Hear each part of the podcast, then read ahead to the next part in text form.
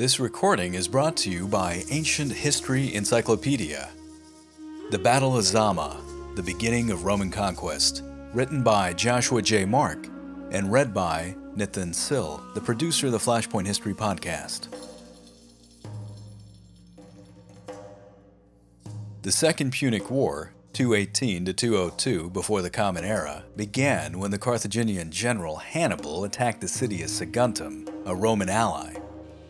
It reached its height with the Carthaginian victory at Cannae in two sixteen and ended with the Battle of Zama.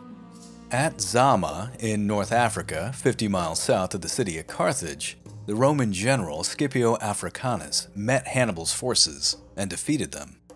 Scipio's success as a commander culminated in his win at Zama, but began shortly after Cannae. It was at the Battle of Cannae that Hannibal expertly defeated the Roman legions by tricking them into marching into a trap. At that battle, in which Scipio took part as a twenty-six-year-old, he witnessed firsthand Hannibal's brilliance and strategy on the field, learned from it, and turned those same strategies against the Carthaginians. Scipio attacks New Carthage.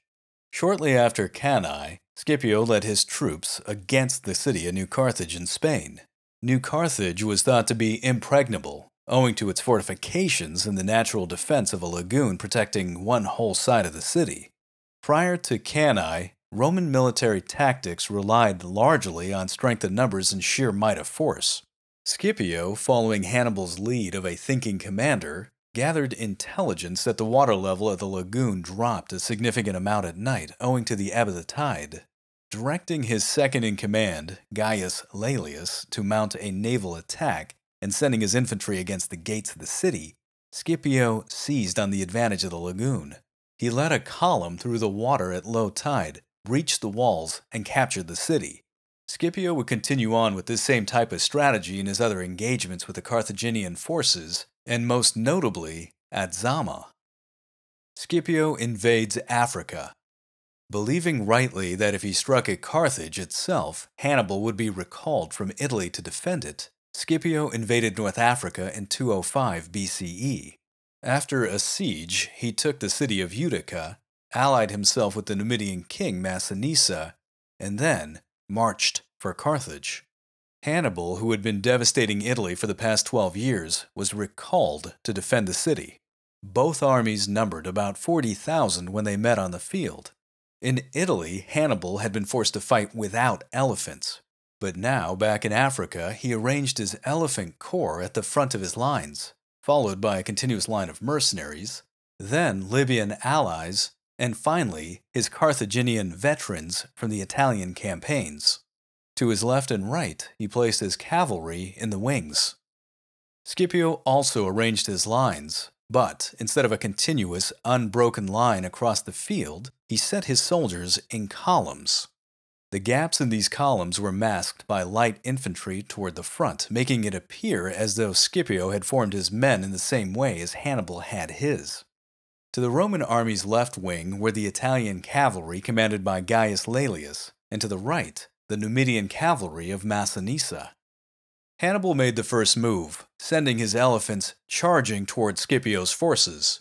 Scipio ordered his men to hold their positions, and then, at a given signal, the light infantry, masking the front line, moved into the columns, and at the same time Scipio ordered his trumpets to blow and the drums to beat.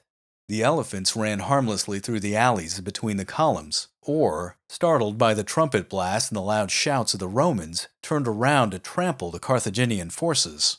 Hannibal's elephant charge had failed. The Roman and Numidian cavalry then deployed and attacked the Carthaginian cavalry, driving them from the field. In doing so, the Roman cavalry swung to the left and right around the infantry forces on the field. Scipio's infantry now advanced, mobilizing from the column formation to continuous lines, and in doing so pushed back the mercenary front lines of the Carthaginians. The lines were so densely packed that the mercenaries fell back into the Libyan forces, who could not give way because of the Carthaginians behind them.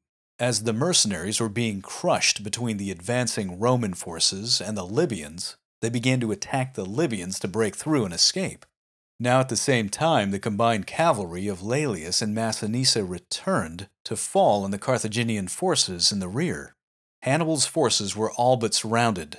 twenty thousand were killed, and many more were severely wounded. Hannibal himself escaped back to Carthage, where he told the Senate that he lost not only the battle, but the war, and suggested that they sue for peace. Rome's victory. The Battle of Zama not only ended the Second Punic War, it also established the Roman army as the greatest fighting force since the armies of Alexander the Great.